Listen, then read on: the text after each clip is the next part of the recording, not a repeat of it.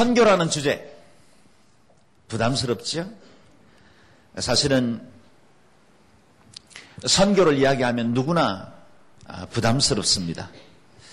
거기 내가 좀 더 쉽게 신앙생활하고 싶고 내 편한 욕구에 따라서 그냥 이 땅을 살고 싶어 하는 것들에 대해서 선교는 거절하기 때문에 선교라는 주제는 언제나 우리에게 부담스러운 건 사실입니다. 그런데 저희는 와이 미션스를 통해서 선교가 부담스러운 것은 사실이지만 그것이 그리스도인들에게 얼마나 필요하고 세계에 얼마나 긴급한 일인가를 나누게 될 것입니다. 뿐만 아니라 선교는 특별한 몇몇 사람들 헌신한 소명 가진 자들의 전유물이거나 또는 그분들이 행해야 할 사명으로 그치지 않고 거듭난 모든 그리스도인들 내가 예수 안에서 거듭나고 천국을 소유한 하나님의 사람이 되는 순간부터 모든 그리스도인들에게 주어진 마땅한 사명이다. 라는 사실을 나누게 될 것입니다. 또한 선교는 부담스럽지 않는 일일 수도 있다는 사실을 보여주게 될 거예요. 그래서 우리가 멀리 가서 이방 사람 위해서 내 삶의 얼마간을 쪼개어 주님 앞에 선교사로 드릴 수도 있지만 내 삶의 현장, 내 존재 자체가 선교적이어야 하고 이 땅에 존재하는 교회는 곧 선교적 교회가 되어야 하고 믿음의 사람들의 평생의 걸음이 선교사의 삶이다. 그런 사실을 나누게 될 것입니다. 그래서 선교에 대해서 여러분의 마음을 활짝 열었으면 좋겠어요. 멀리 있는 다른 사람들의 이야기가 아니라 나의 이야기고, 그리고 어렵고 힘들고 십자가 지는 큰 과업으로만 있는 것이 아니라 내 일상생활 중에 주어진 하나님과의 동행하는 원리이다. 그렇게 이해하실 수 있기를 바랍니다. 선교는 왜 합니까? Why missions? 그 질문에 대해서 교재 1과는 이렇게 우리에게 답하고 있습니다. 성경이 하나님에 대한 이야기이고, 동시에 성경은 선교의 책이기 때문이다. 라는 것입니다. 우리는 예수 그리스도로 말미암아 구원받았습니다. 그런데 구원받았다는 사실보다 좀 더 더 근본적인 저와 여러분의 존재 그리고 우리가 지금 믿고 있는 하나님의 존재와의 관계를 한번 생각해 보십시다. 하나님은 창조주이십니다. 그리고 하나님은 인간을 지으셨습니다. 여기서부터 성경의 이야기가 시작되고 인류가 시작됩니다. 그런데 하나님이 인간을 지으실 때 그 인간은 보시기에 심히 좋았고 하나님이 인간을 지으실 때 당신의 형상을 따라 지으셨습니다. 우리가 하나님의 형상과 모양에 따라 지음받았다는 사실, 인간의 존재론적 우리 자기 이해는, 인간 이해는 선교가 왜 존재해야만 했는지에 대한 답을 줍니다. 하나님께서 세상을 창조하신 이유는 피조물을 통해서 당신을 계시하시기 위함입니다. 그래서 인간은 하나님의 영광의 반사체다. 리플렉터다. 마치 달이 태양의 빛을 반사함으로 그 존재를 드러냄 같이 지상에 존재하는 모든 피조물은 하나님의 영광을 반사하는 존재다라는 사실이에요. 그래서 존재하는 모든 피조물들을 보면 하나님이 어떤 분인지를 알 수 있습니다. 인간에게는 두 개의 계시가 주어져 있는데 일반 계시는 자연 만물을 통해서 주어졌습니다. 또 하나의 계시는 특별 계시입니다. 그것은 성경을 통해서 하나님 당신 자신을 증가하신 거예요. 저와 여러분 그리스도인들은 자연 속에서 일반 계시되어진 하나님을 만날 수 있고 동시에 성경을 통해서 특별 계시된 하나님을 만날 수 있는 특권을 가진 자입니다. 어떤 나라 어떤 환경이든지 간에 그 모든 피조 세계는 하나님의 영광을 반사합니다. 그런데 이 모든 피조물들 중에서 가장 하나님의 영광을 잘 드러내는 존재가 저와 여러분 인간이라는 거예요. 시편 8편에 보면 4절에 우리 찬양으로도 그렇게 많이 고백되고 있지 않습니까? 사람이 무엇이간데 주께서 저를 생각하시며 인자가 무엇이간데 저를 권고하십니까? 그 다음 말씀 5절에 보면 저를 천사보다 조금 못하게 지으시고 여기 천사보다 못하게 지으셨다는 말 히브리어 원어에 보면 엘로힘 그래요. 천사가 아니라 정확하게 번역하면 하나님보다 조금 못하게 지으시고 인간은 어떤 존재입니까? 하나님보다 조금 못하게 피조세계이기 때문에 전지전능하신 하나님이 인간을 지실 때 그분의 형상을 따라 아름다운 존재로 지셨다는 거예요. 사람 여러분, 제가 여러분에게 하는 이 말이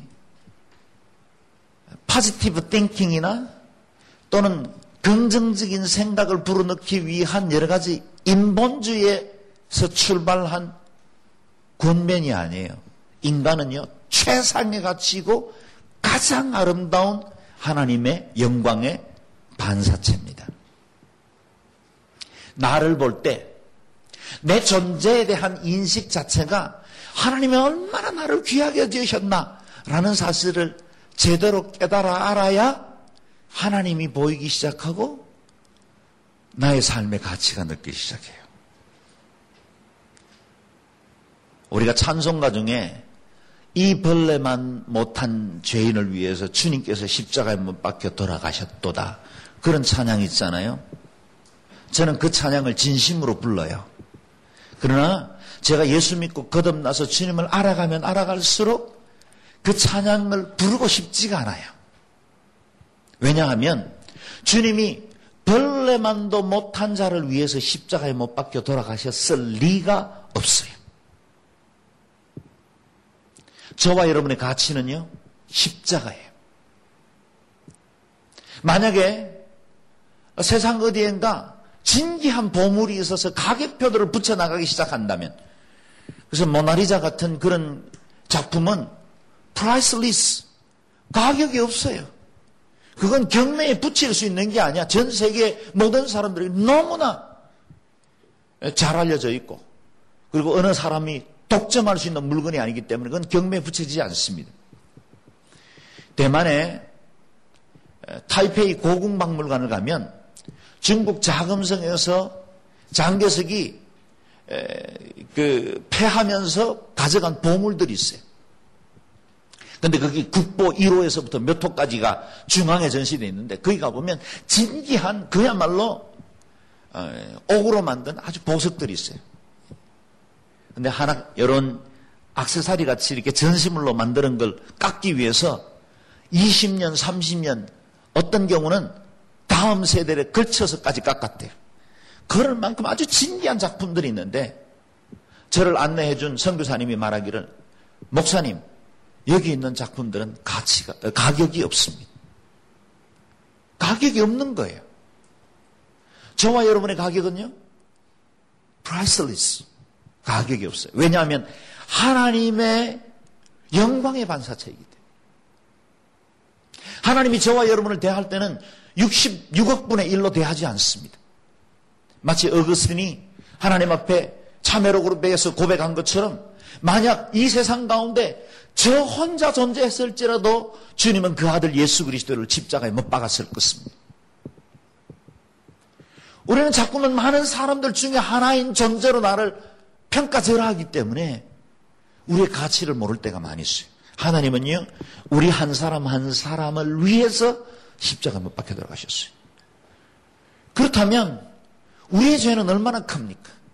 우리가 아직 죄인 되었을 때 그리스도께서 우리 위하여 죽으심으로 하나님께서 자기에 대한 사랑을 확정하셨다 그랬어요. 우리가 원수 되었을 때 우리가 아직 연약할 때 하나님의 그 은혜를 받아 누릴 자격이 없었을 때에 찬송 고백 그대로 벌레만도 못했던 그때가 있었죠.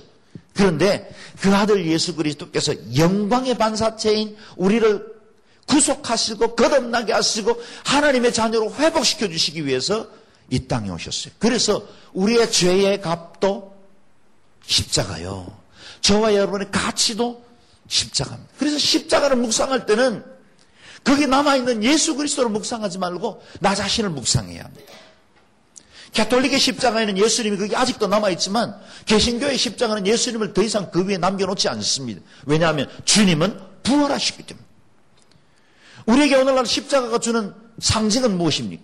여러분 사인과 상징을 구별할 줄 알아야 되는데 십자가를 사인처럼 쓰려고 하는 사람이 있어요. 신호등은 사인입니까? 상징입니까?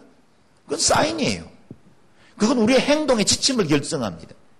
신호등은요? 사인이에요. 우리 행동을 결정하잖아요. 그러나 태극기는요? 그건 상징이에요. 거긴 경례하면 안 돼요. 그건 섬길 수 있는 대상이 아니에요. 항상 이 사인과 어, 그리고 어, 심볼 분별할 줄 알아야 돼요. 십자가는요. 우리의 사인이에요. 하나님 얼마나 나를 사랑하시고 얼마나 나를 구속하여 주셨는지에 대한 그것에 대한 표적이에요. 그러나 그것 자체가 능력을 갖는 건 아니에요. 하나님의 사랑이 어떻게 우리에게 드러났는가? 십자가예요. 그러나 거기 예수 그리스도는 더 이상 계시지 않아요. 왜냐하면 이제 그 십자가에 올려져야 할 사람이 있다면 나의 옛자요. 나의 정과 욕심이기 때문에 그래요. 만약에 우리가 예수 그리스도로 말미암아 거듭난 것이 사실이라면 갈라디아서 2장 20절 말씀처럼 내가 그리스도와 함께 십자가에 못 박혔나니 이제는 내가 사는 것이 아니요 내 안에 그리스도께서 사신 것이라 만약 이 고백이 저와 여러분의 고백이라면 십자가는 우리에게 감동이요 은혜의 사인이 될 수 있지만 우리의 삶 안에는 새로운 가치 나를 얼마나 사랑하셨는가 나를 위해서 하나님께서 그 아들을 지불하시기까지 사랑하셨다는 그 놀라운 자기 가치가 새롭게 세워져요. 그래서 그리스도인들에게는 자살은 가당치 않습니다.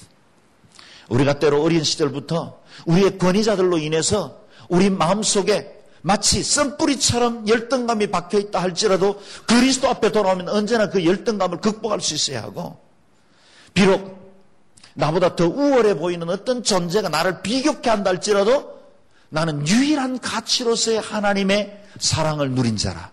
그 고백이 가능한 겁니다. 이와 같은 자신의 가치를 발견한 사람들의 행동을 우리는 예배라고 말합니다. 인간은 모든 피조물 중에 창조물 중에서 하나님의 영광의 절정이며 하나님의 영광의 완성은 인간이 하나님을 향해 온전한 예배와 섬김을 드릴 때 비로소 성취된다. 그래서 인간이 하나님을 예배하기 이전에 하나님이라는 존재를 온전히 경험하고 누릴 수 있는 것이다. 그랬습니다. 그 다음 페이지에 보면 이와 같이 영광스러운 존재가 해야 될 일은 무엇입니까? 그것을 하나님 나라의 건설자라 그랬어요. 빌더. 우리는 하나님께서 이 땅에 이루어가기를 원하시는 그 나라를 위한 건설자로 부름받았습니다. 예수님의 가르쳐 주신 기도, 주기도를 보면 나라 임하시고 뜻이 하늘에서 이루어진 것처럼 땅에서도 이루어지기를 원합니다. 그런 고백을 합니다. 첫 성령의 세 가지가 나오죠.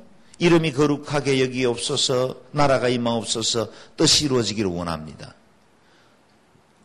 이건 저와 여러분이 빌더, 하나님의 나라를 위해서 존재한다는 사실을 말해주고 있어요.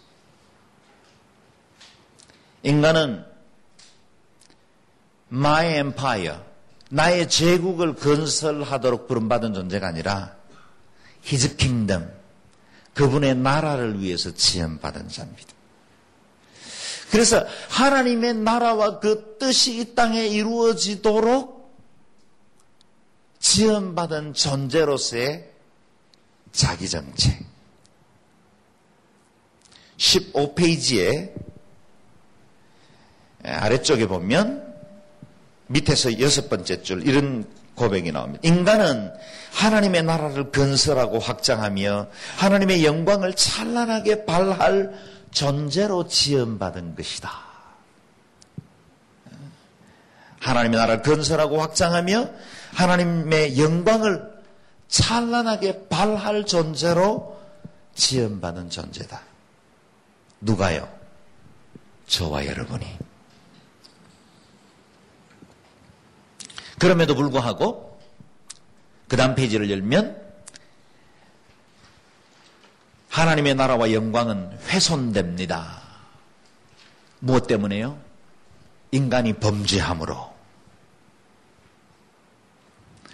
인간이 범죄한 것의 결과는 인간이 하나님 나라를 건설하는 자가 아니라 도리어 하나님 나라를 파괴하는 자로 쓰임 받게 되었다는 거예요. 우리의 죄의 죄의 근원은 뿌리는 사단으로부터 시작됩니다. 사탄은 하나님의 대적자예요.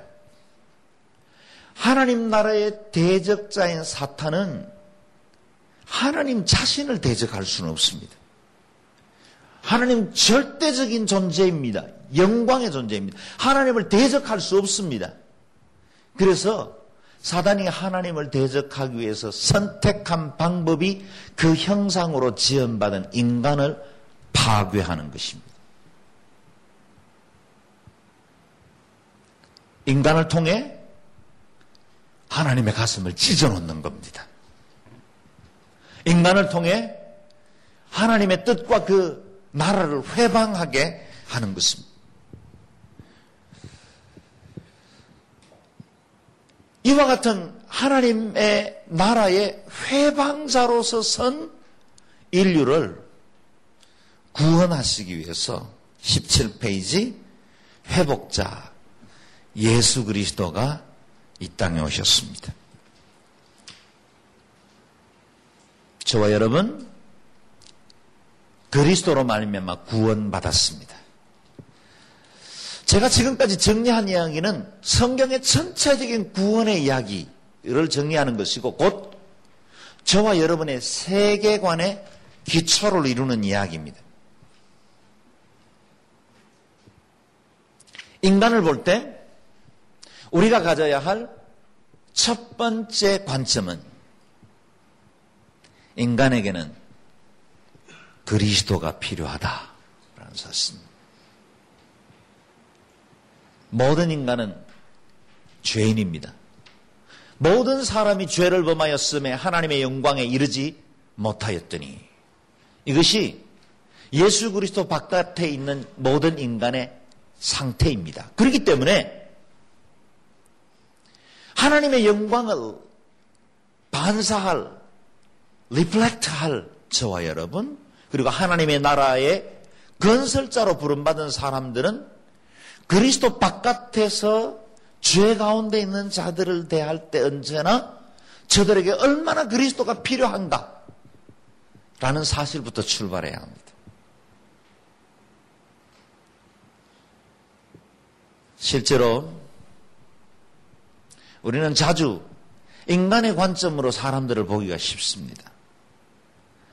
나보다 재산을 많이 가지고 있는 사람들을 보면 그러고 싶지 않지만 인정하고 싶지 않지만 내 마음속에 부러움이 들고 주눅이 듭니다. 학교에서는요, 나보다 공부를 잘하거나 좋은 대학을 다니는 사람. 직장에서는요, 더 좋은 직장을 구해서 다른 사람들보다 쉽게 출세 가도를 달리는 사람. 요즘 드라마마다 아우성인 재벌 2세, 3세들. 우리나라는 요즘 재벌병에 빠졌는지 드라마를 보면 재벌 이야기가 안 나오는 데가 없는 것 같아요. 이 사회의 병적인 현상 중에 하나인 것 같습니다. 근데 우리가 인간의 관점으로 볼 때 비교할 수 있는 여러 가진 그 무엇보다 더 중요한 것은 그가 예수 그리스도가 필요한 죄인이라는 사실을 볼 줄 아는 거예요. 만약 저와 여러분이 예수님으로 말미암아 구원받고 그래서 그 은혜에 감격하고 그리고 그 크신 사랑을 누린 사람임에 틀림이 없다면 여러분 이 좋으신 예수님 이 영원하신 구원은 모든 사람에게 다 필요합니다. 이 사실에서 선교가 시작됩니다. 그것 때문에 복음 증거의 사실이 필요하죠. 19페이지 선교 회복의 길 그랬습니다. 하나님의 나라와 그 영광을 회복하는 것은 언제나 인간이라는 하나님 나라의 건설자, 곧 인간이라는 매개를 통해서만 이루어집니다. 선교는 하나님이 행하시는 일이지만 반드시 인간을 통해서 일하십니다. 저는 스리랑카에서 선교사로 있을 때 자주자주 선교 자체에 대해서 낙심한 때가 많습니다. 선교해야 할 여러 과업을 생각해 보면 내가 너무너무 형편없는 존재인 거예요. 내가 하고 있는 어줍지 않는 언어, 저들과 동일한 삶을 나누려고 결단했지만 김치 포기하기 힘들고 한국인들끼리 만나면 편안하고 저들과 같이 더 어렵고 힘든 환경 가운데로 들어가지 못하고 내 삶의 개토를 따로 만들어가는 나의 모습을 볼 때 낙담합니다. 뿐만 아니라 내가 전하는 복음에 비해서 서남아시아, 제가 섬기는 스리랑카나 인도, 그리고 그 북쪽에 있는 파키스탄, 아프가니스탄, 그 무슬림과 힌두와 불교의 세력들을 보면 나는 거대한 성벽 앞에 서 있는 어린아이와 같아요. 도무지 그 성벽을 뛰어넘을 수 있는 방법도 없는 것 같고 더구나 그 성벽을 브레이크드로 할 수 있는 길은 없는 것처럼 그렇게 좌절할 때가 많이 있습니다. 그래요. 그것이 모든 선교사에 느끼는 비슷한 좌절이에요. 부름받아 사는 스님은 어디든지 가겠습니다. 그렇게 결단하고 나가고 파송받을 때는 수많은 사람들의 박수와 격려를 받고 가지만 막상 현장에 서 보면 할 수 있는 일이 정말 아무것도 없다는 것을 깨닫게 돼요. 1, 2년 언어 배워서 겨우 문화에 적응할 때 그 현지에서는 겨우 다섯 살 박이 정도의 언어나 문화를 이해하고 있다는 거예요. 그때 갖는 낙담이라는 건 이루 말할 수가 없어요. 그때 주로 부르는 노래가 울려고 내가 왔던가 웃으려고 왔던가 이리 갈까 저리 갈까 차라리 돌아갈까 막 이런 생각이 들어요. 그런데 이와 같은 거대한 절벽 앞에 설 때 드는 생각이 하나님 당신이 직접 하시지. 하나님은 천군 천사가 얼마나 많습니까? 그래서 때로는 저는 무릎을 꿇고 이렇게 기도합니다. 하나님, 꿈으로 한 번만 보이시든지. 그냥 하늘에서 이런 스피커 말고 그냥 천둥과 같은 소리로 내가 하나님이다. 그렇게 계시하여 주시면 얼마나 좋습니까? 나같이 어눌하고 부족하고 헌신되지 못한 사람 통해서 무엇 하시려고 이렇게 선교를 하라고 우리를 보내셨습니까? 그런데요, 하나님은 언제나 이렇게 전도에 미련한 것을 통해서만 당신의 나라를 확장해 갔어요. 왜요? 인간이 하나님의 형상을 입었기 때문에. 인간이 자유의 의지를 가지고 하나님을 거역하고 낙원을 버렸기 때문에 하나님은 자유의 의지를 가지고 죽게로 돌아오기를 기다려요. 마치 키엘케고르의 그 자, 짧은 감동적인 예화와 같습니다. 한 나라에 왕이 있었습니다. 그런데 이 왕이 드디어 결혼할 때가 되었어요. 그런데 이 왕은 나라에 광고를 내서 왕비를 찾는다. 그러면 그야말로 아리답고 가문 좋은 여자들이 수없이 쓰겠죠. 그런데 그것보다 이 왕이 얼마나 지혜로운지 나는 참으로 사랑받는 사람으로서 아내를 맞이하고 싶다. 그랬다는 거예요. 그래서 이 왕이 옷을 벗어버리고 누더기 옷을 입고 아, 그 나라 전제, 전토를 찾아다닙니다. 그러다가 한 빈민가에서 마음 착한 한 여인을 만납니다. 그리고 두 사람의 사랑이 키워지고 진심으로 사랑하게 되었어요. 그리고 나서 내가 왕이라는 사실을 알리고 그녀와 함께 왕궁으로 들어갔다는 전설 따라 삼천리 같은 이야기입니다.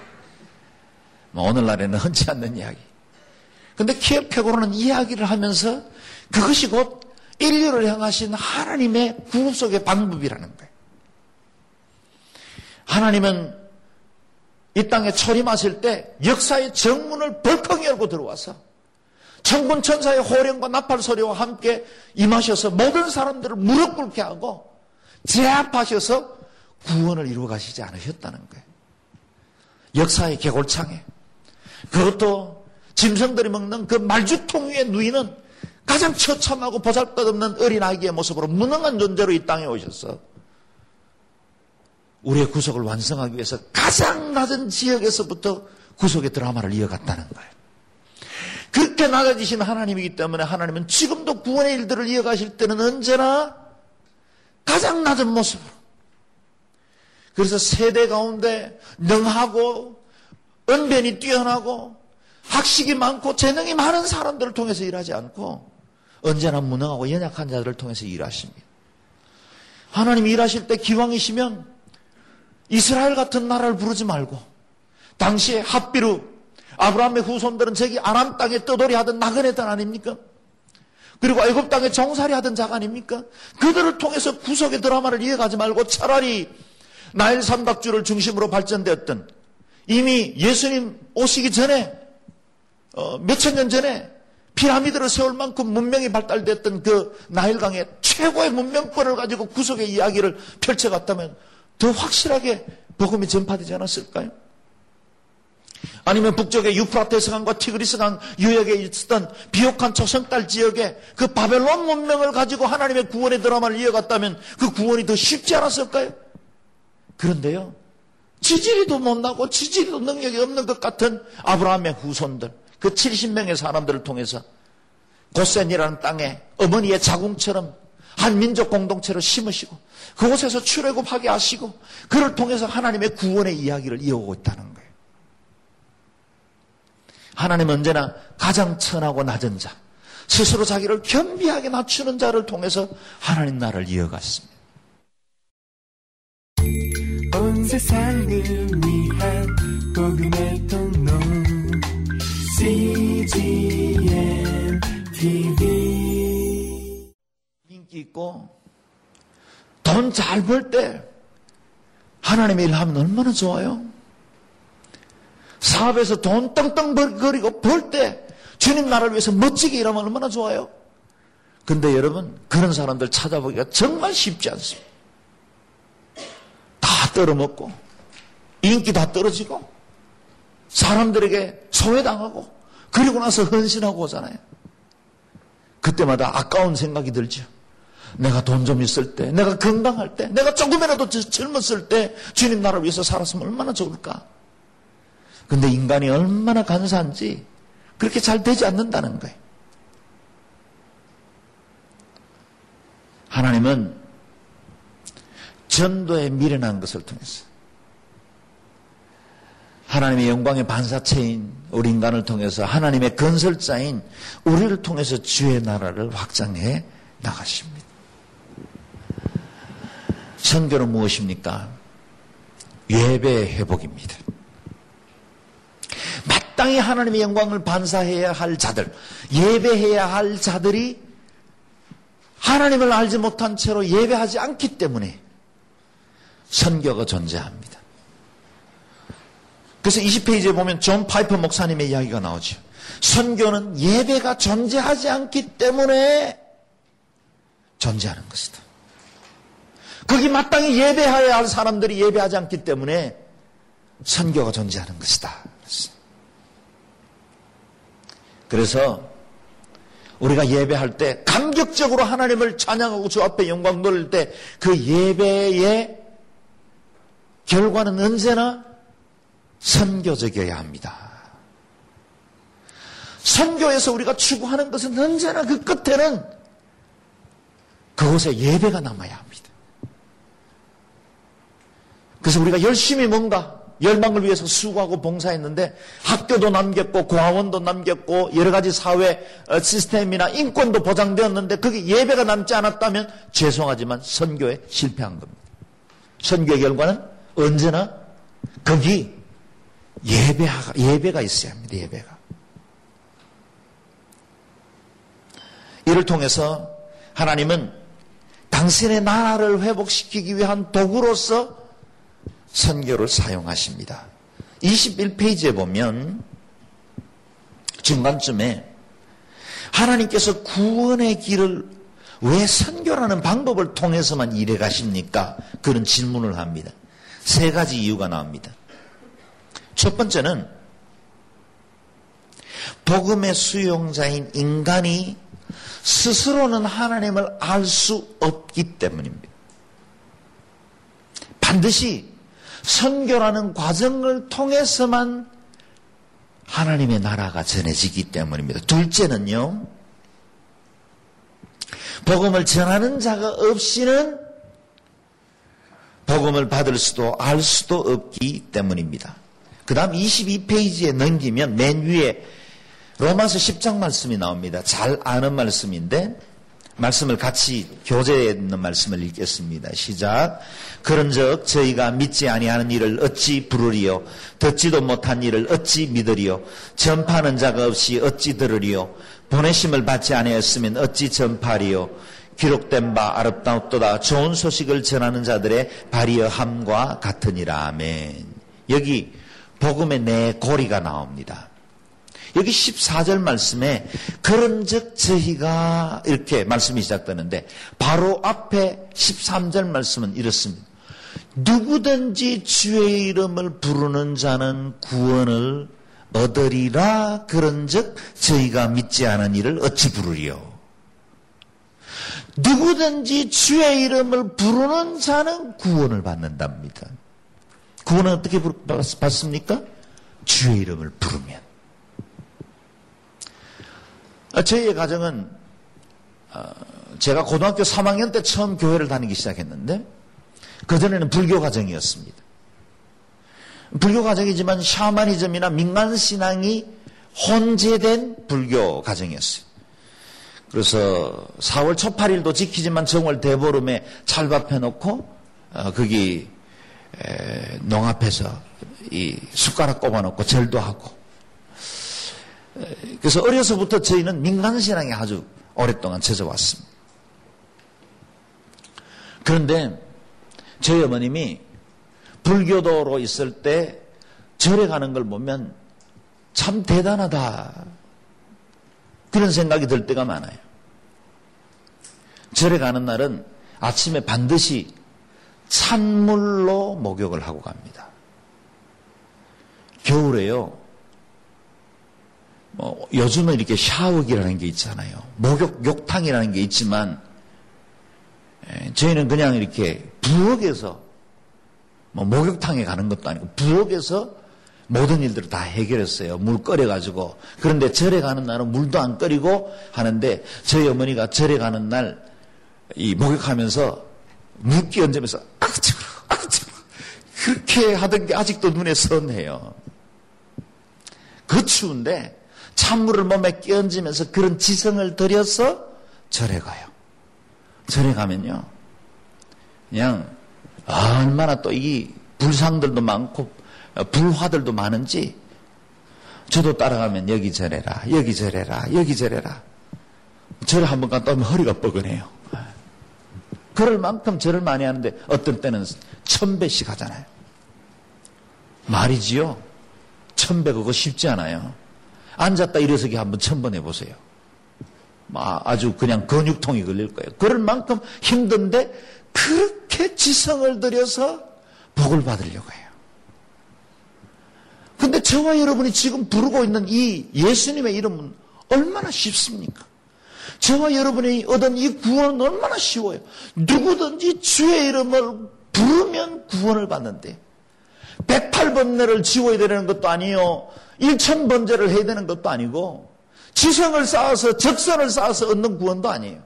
공로로 얻는 구원도 율법으로 얻는 구원도 정교적인 의로 얻는 구원도 아니에요. 주의 이름을 부르기만 하면 구원을 받는데요.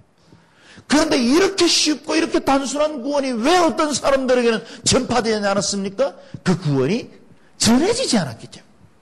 여기 오늘 말씀에 있는 대로 복음의 네 개의 고리 가운데 하나의 고리가 끊어졌기 때문에. 오늘 말씀을 역순으로 하면 이렇습니다. 누군가가 보내야 하고, 누군가가 가서 전파해야 하고, 누군가가 들어야 하고, 누군가가 믿어야 하고, 믿어야 부르고 불러야 구원받는다는 거예요. 근데 이 고리가 끊어지면 부르기만 하면 구원는 구원이 주어지지 않습니다.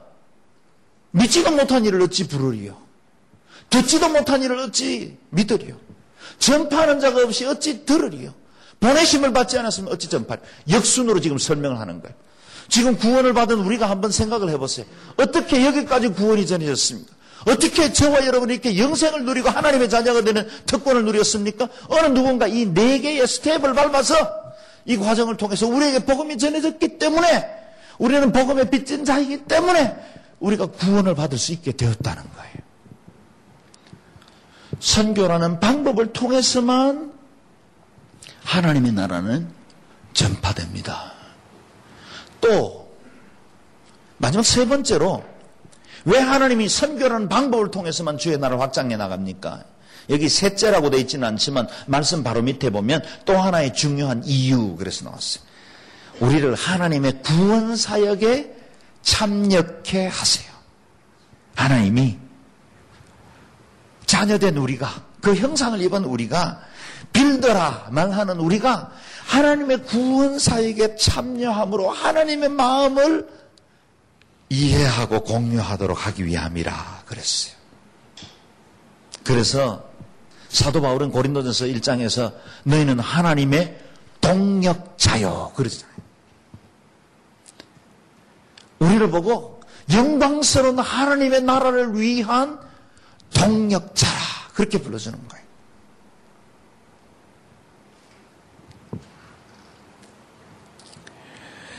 거기 밑에 문장을 한번 보십시오. 다시 말하면 예수 그리스도를 통해 새 생명을 얻은 하나님의 백성들은 선교라는 과정을 통해 하나님의 영광의 반사체로서 그리고 하나님 나라의 건설자로서의 정체성을 더 온전히 회복하게 된다.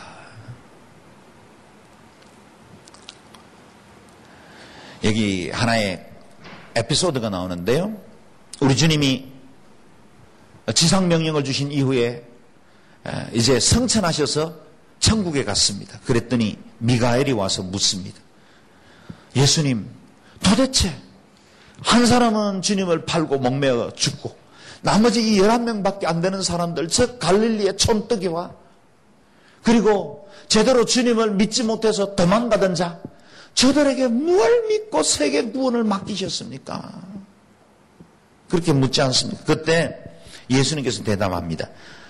미가엘, 너는 내가 저 지상에서 저들을 택하고 함께 있으면서 저들과 함께 했던 모든 일들을 보고서도 아직 깨닫지 못하느냐?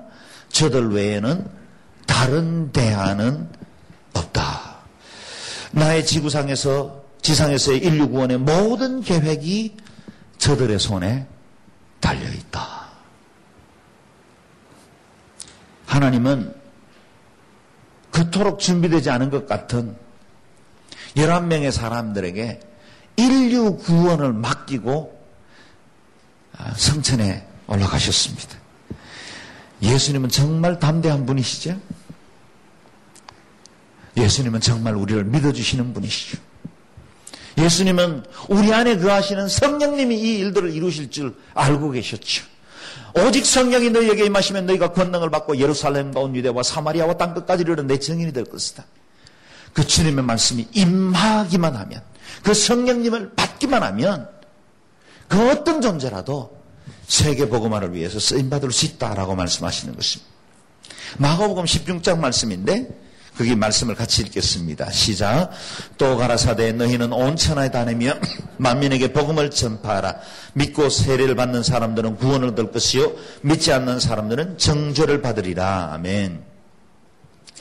여기 예수님께서 제자들에게 온 천하에 다니며 만민에게 복음을 전파하라. 온 천하와 만민. 여러분 오늘날과 같이 글로벌 시대는 이 말이 그렇게 어려운 단어가 아닙니다. 24시간이면 저기 지구 반대편 브라질 상파울로까지 날아갈 수 있습니다.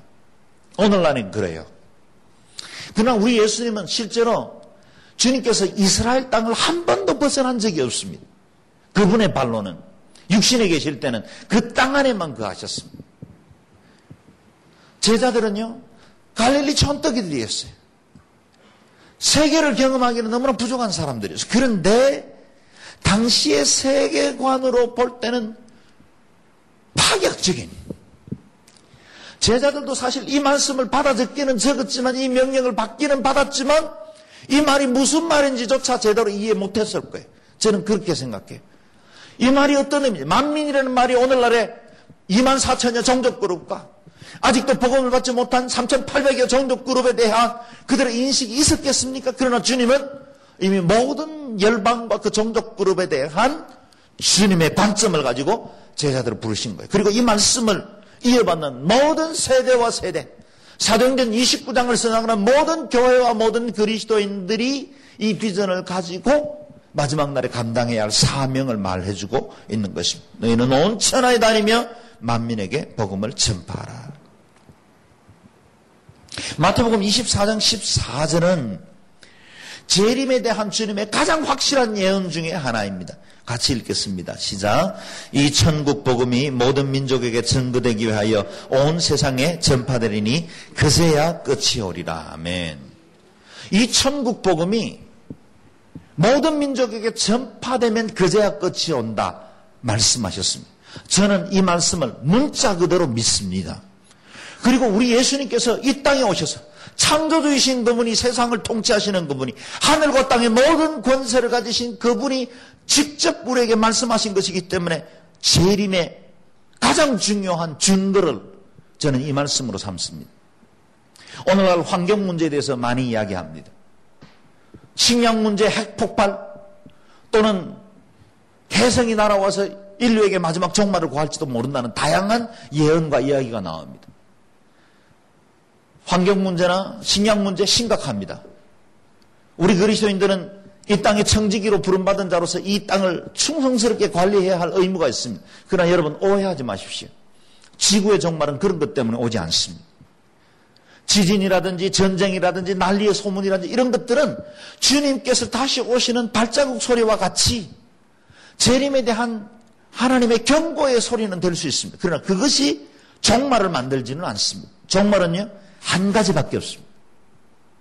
주님께서 이 땅의 역사의 문고리를 잡고 문을 여는 그 순간이죠. 모든 민족의 복음이 전해진 그날이 곧 주님의 재림하는 날이 될 거예요.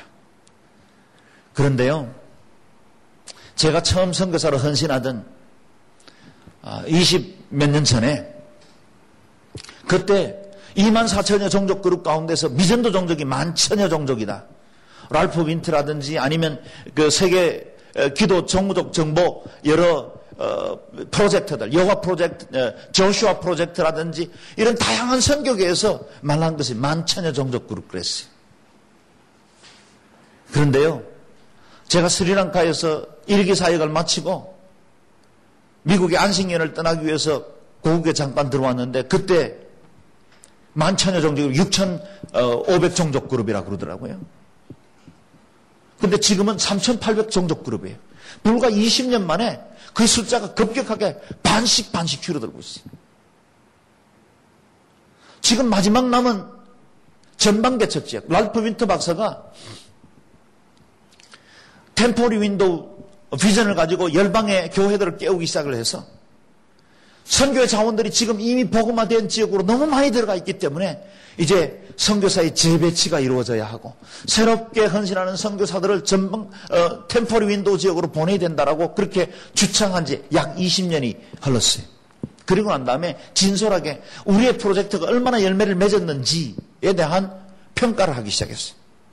그런데 리서치를 하고 난 다음에 결론이 많은 선교사들이 Ten Forty Window 지역으로 들어가게 된 것은 사실이지만 여전히 아직도 Ten Forty Window 지역에 있으면서도 미전도 종족들에게 접촉되는 이유는 그렇게 많지 않더라는 거예요. 예를 들면 이렇습니다. 인도네시아를 갔어요. 그런데 대부분 자카르타에 있는 거예요. 그리고 자카르타가 위치해 있는 자바섬은 기독교 복음화율이 16%입니다.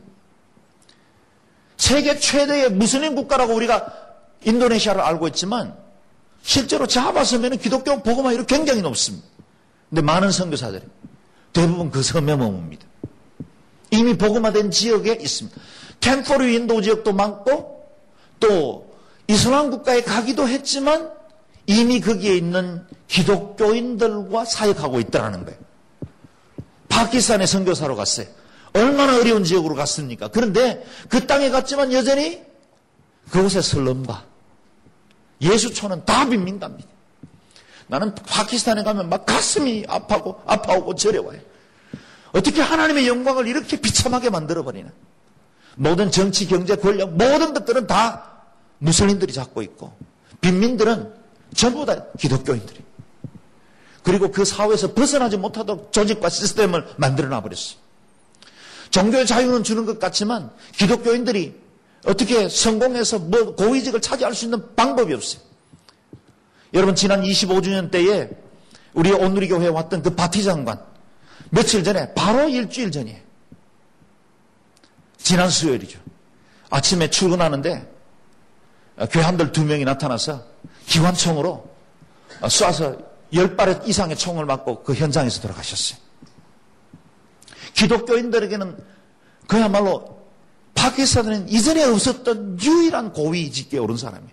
그 고위직 그래야 중요한 장관 아니에요. 소수민족 담당하는 장관이에요.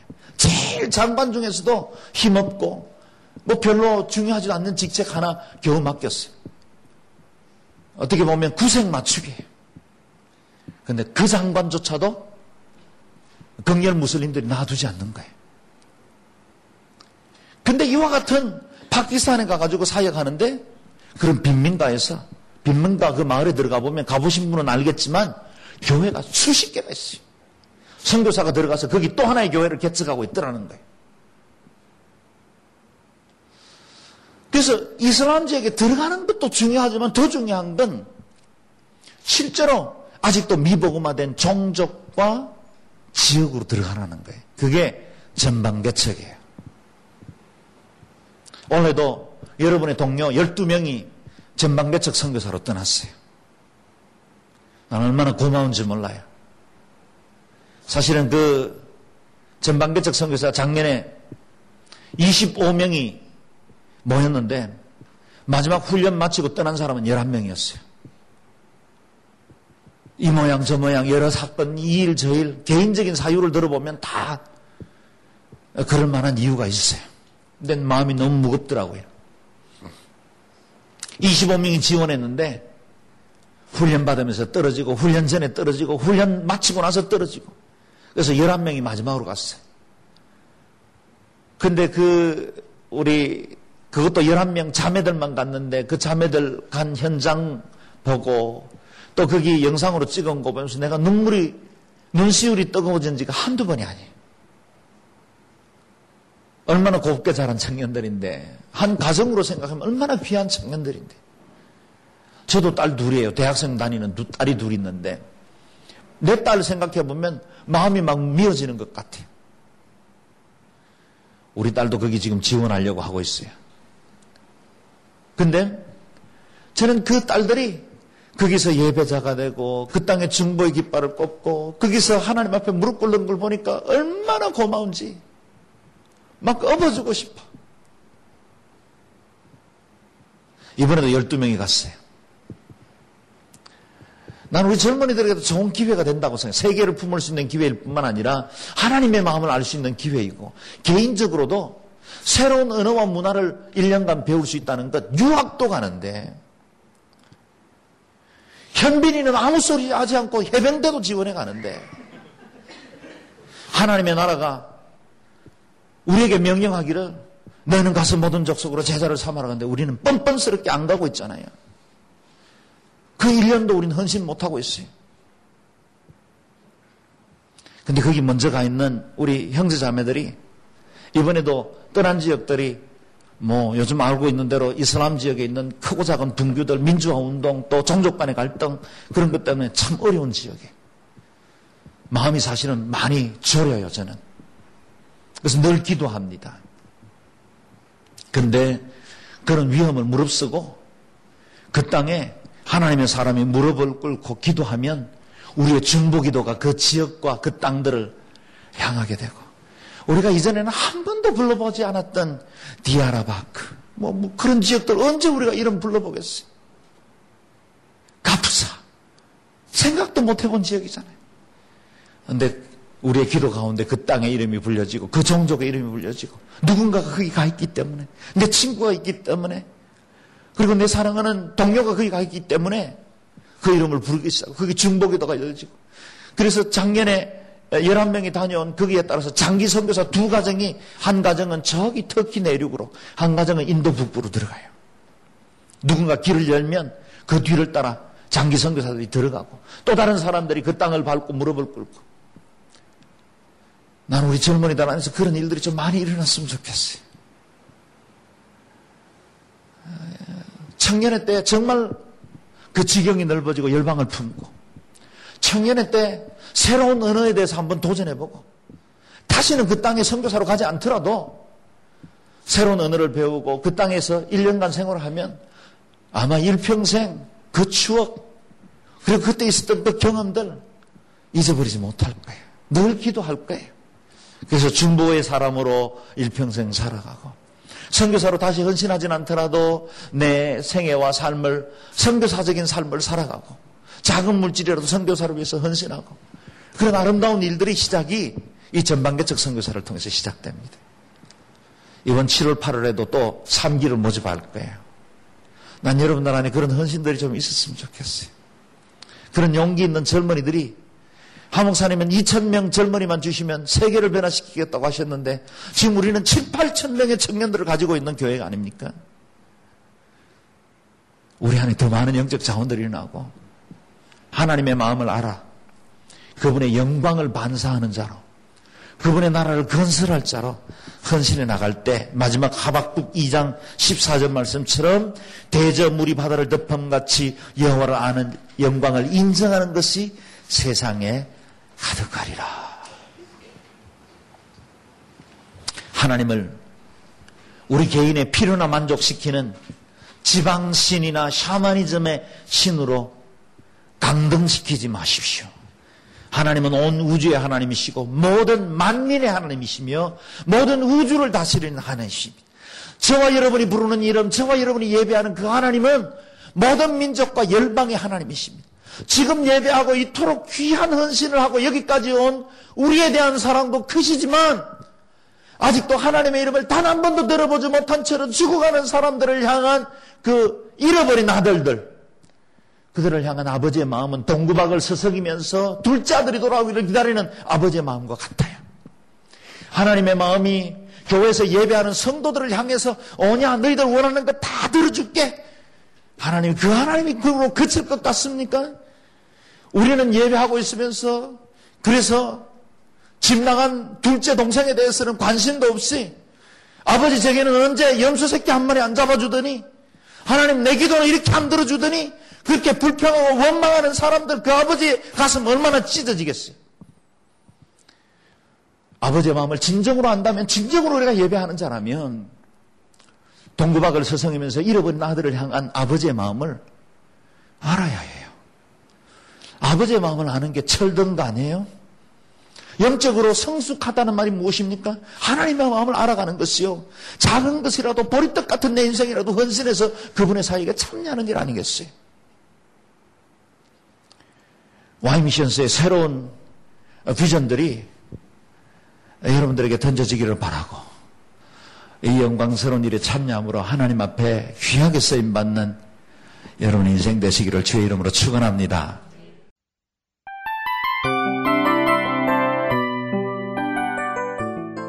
이 프로그램은 청취자 여러분의 소중한 후원으로 제작됩니다.